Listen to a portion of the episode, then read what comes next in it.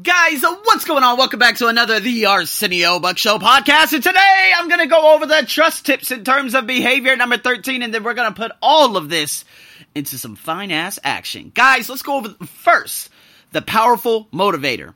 So, you know what? When Stephen Covey was talking about, and he said when his father gave him the responsibility to, you know, basically make their yard clean. Remember, I talked about that a long, uh, a long time ago. Uh, there is nothing that motivates or inspires people like having trust extended to them. See, what it is, people don't need to be managed or supervised. They manage themselves. Right? So it's like if you have a, uh, a problem with, uh, let's say, Jeff Bezos, right? Or, I'm sorry, not Jeff Bezos, but Amazon, one of your shipping orders. You're not going to contact Jeff Bezos directly. You're going to contact someone that Jeff Bezos extended full 1000% trust into because he'll be able to, of course, deal with it. See, only and ridiculous, I'm talking about the most ridiculous situations ever, you would have to go straight to the CEO. And you know what? That's only when, of course, Facebook comes under fire. And then, of course, Mark Zuckerberg has to, like, get all teary eye in front of Congress and whatnot. You understand what I'm saying? So, if you actually put this into context, when people are asked to think of the person who has been most influential in their lives. Think about it. I want you guys to think about it right now. Who has been the most influential person in your life, period? Period. And you know what? When we ask, okay, or when we are asked to describe such a person, why they were so influenced by them, they would say, She believed, or he believed in me when no one else did or he saw something in me that no one else saw. What they are basically saying is that that person trusted them and that they were powerfully influenced by and responded to that trust. See, the most influential person, the thing that someone told me and that I still carry with me to this day after 10 years is Karen Mulcahy, one of my professors in the dental assistant program that I did for a year out there in Las Vegas. And she said, Arsenio, there's one thing I can't teach. There's one thing that teachers can't teach, and that's personality. And she said, What you have is going to take you a very, very long way.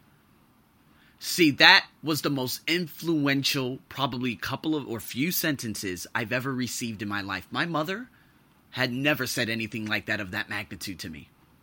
My brother, of course, had been the exact opposite of that. I mean, yes, I've had teachers but they've never really influenced me. Okay, Dr. Blackmer, of course, in my sophomore year of high school, uh, English teacher, he helped me develop my writing efficiency.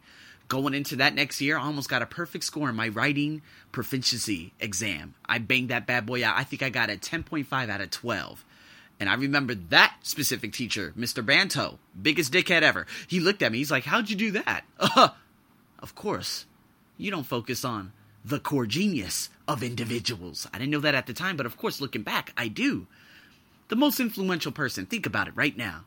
Yes, the Les Browns, the this, the that, hearing them and hearing people believe in them. It's kind of like when Les Brown went to the front of the room and after a guy said, "Hey, I want to go go up to the front of the classroom and write what I'm going to tell you." He said, "I can't do that, sir." He said, "Why not?" He said, "Well, I'm labeled mentally retarded." He went right to the back of Les Brown and said, Don't ever say that again. Never let people's opinions of you become your reality. That was the most influential person person in Les Brown's life, Mr. Washington. And I know that story from the back of my head because I've heard it on so many different occasions. See, that right there, guys, has woken up my mind completely right now. Because looking at the people who have influenced me, it has been, and it's funny because we can also take negative emotions and influence us. But those negative emotions, those things that have happened to me here in Thailand, I reversed it and said, they're scared. Why are they scared of me? They're scared because they know the true potential of what I could become. See, I took that and I reversed it. You see what I mean? It's very, very hard to actually look at these, you know, these powerful motivators. And the thing, mm, I mean, if you look at it from this, like UFC fighters, right? their powerful motivator would be, oh, you know what? I get the opportunity to beat up this man in front of me and take out all that anger that my bro- my father abused me with, and all, take out all that anger that I've endured over the last twenty years and put it onto this person. That's a horrible way. That's not a powerful motivator because you're still weak and that's an alpha that's an alpha mask that that person is carrying which of course i've covered in my alpha mask you know uh, podcast way what was like a year ago. But guys what i'm trying to say here is those those phrases you know he or she believed in me when no one else did. He saw something in me that no one else saw. Another person that influenced me significantly was of course edward edward craney irish teacher. And you know what? Anytime i was around him he influenced the hell out of me. But he was that he it was that day that he showed me that I had a voice. He said, Arsenio, you're not utilizing all your skills. You have a radio voice. I said, Really? He said, Yeah, make a podcast. I said, What's a podcast? And he showed me, then he showed me this British guy, and he, he, he spoke very low. And the thing is, he had so many podcast hits and this and that. He's like, dude, you could create a podcast. And I said, about what? He said, you'll figure it out. And I created a podcast about personal development and of course implementing how I put that personal development of what I was reading at that specific moment, like Napoleon Hill, into my daily life. See, guys, you have to look at the breadcrumbs of life and realize that we're influenced practically every day. But there's that specific individual that believed in you that when no one else did. Think about it. And so now I'm going to get into these trust tips, which of course is the most important. But before I get into that, I want to talk about the counterfeit real real fast because yesterday I wasn't able to. See, the counterfeit of extended trust it kind of takes two forms, right? So you got false trust, and I'm gonna get I'm gonna explain to you false trust. My mother's boyfriend. I don't know if he's still around. I don't really care. His name was Oliver. He trusted this guy at work by the name of Preston for the longest. Next, you know, they were sitting in a meeting and Preston threw him right underneath the bus. And he looked at the guy. Preston was the manager of Oliver. And when they went into a meeting with, of course, you know, a couple of, you know, Anglos, I don't know who these people were, but Preston threw Oliver right underneath the, bu- the bus by saying, Oh, yeah, I should have never trusted Oliver. Although they have been working with each other for more than 20 years. So, how do you think Oliver is going to feel going forward with that relationship with Preston? Pretty insane, huh? It's funny how that false trust, that's the counterfeit of extended trust because again, Oliver manages this, Preston's on top of him. But in a blink of an eye, a person just takes and wipes out all that trust. And so again, that's the, that that's the first part. So the second is extending fake trust, acting like you trust someone when you really don't. In other words, when you entrust someone with the job, but at the end of the day, you not you don't you don't supervise, you snoopervise. You hover over or big brother the person or perhaps even do his job for him. You see? So again, this is one of the most important parts because of course with my content writer, you know, there are times I'm like, "Hey, can you get this done by da da da da?" She's like, "Okay." And she doesn't.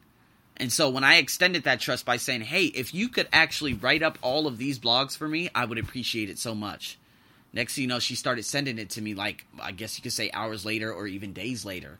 And then I just took that task away. I'm like, hey, listen, I understand this is probably too difficult for you. I'm just gonna stop this. I'm gonna do these blogs by myself.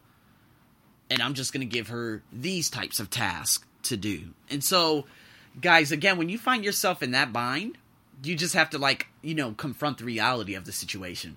Say, you know what, uh, I just really don't think this is really helping right now or you know what i'm just going to take sole you know possession of this and if there's someone else that can do the job okay do it. But don't tell the other you know say hey you know what i'm going to take this away and i'm going to give it to this person because i think this person could get it done by then. There it is.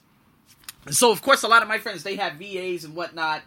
And so i mean there are a lot of different ways to do it but i'm going to give you one more story and this is what Stephen Covey said in his book. He said a simple example of someone who extends fake trust is the faculty advisor to the student council at a junior high school.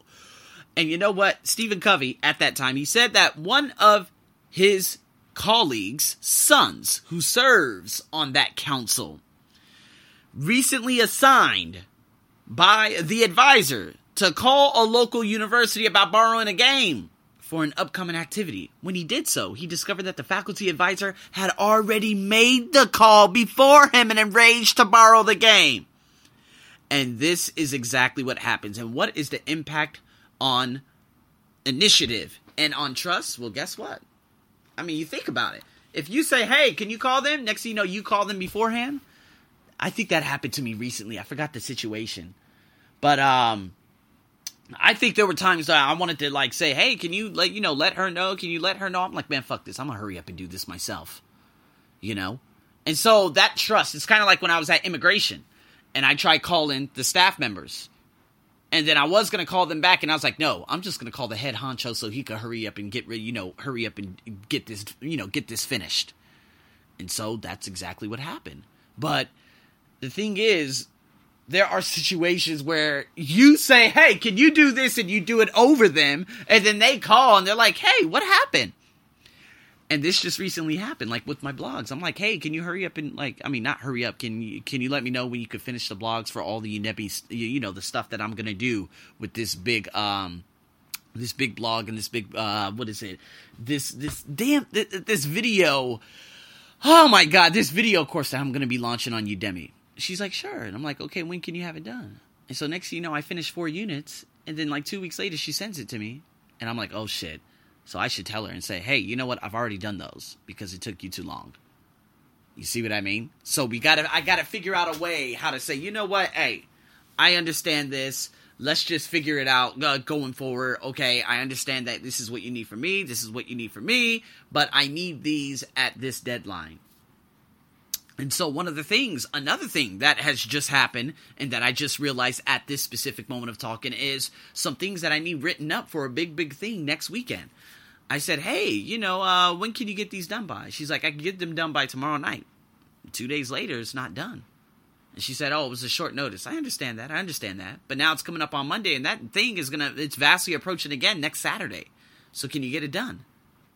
And so now I'm like, you know what?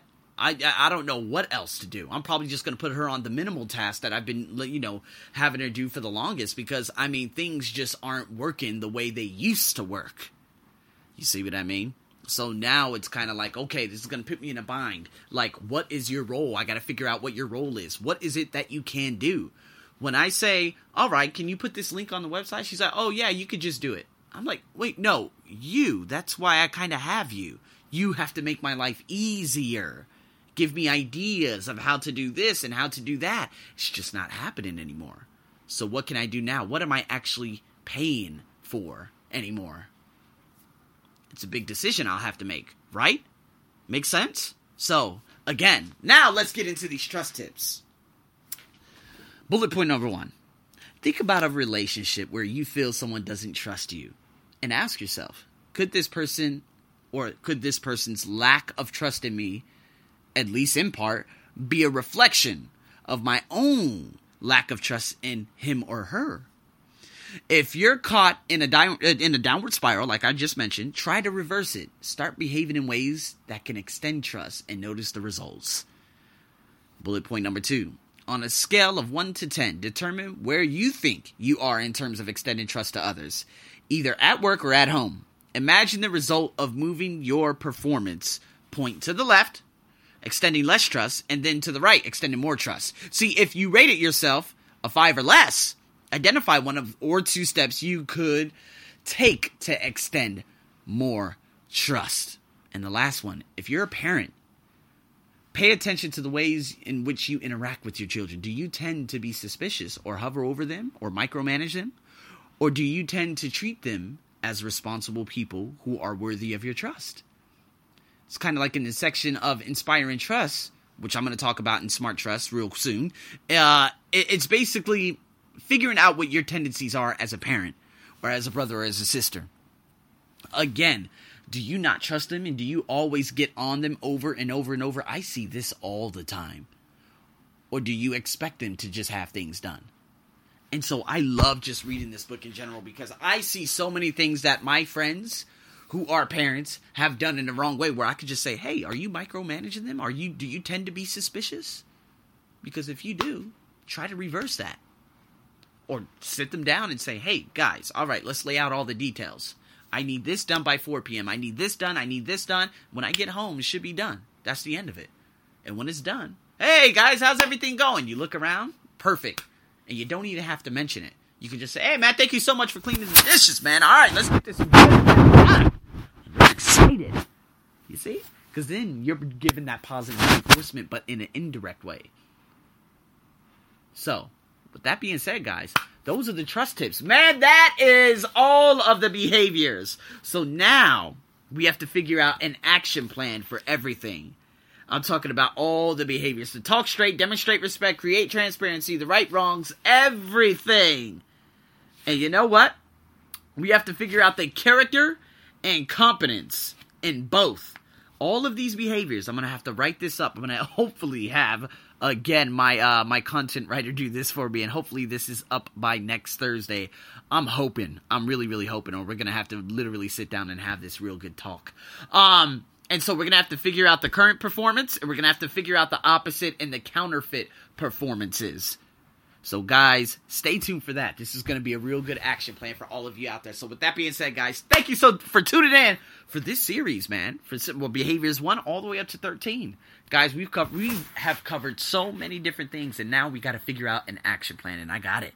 So get ready for it. Make sure you tune into my blog. I'm going to have it embedded in, or of course, the code, the Microsoft Word document, so you guys can print it out and write it out as you wish. So, with that being said, guys, thank you so much for tuning in to another The Arsenio Buck Show podcast. Stay tuned for more. I got the action plan coming. Over and out.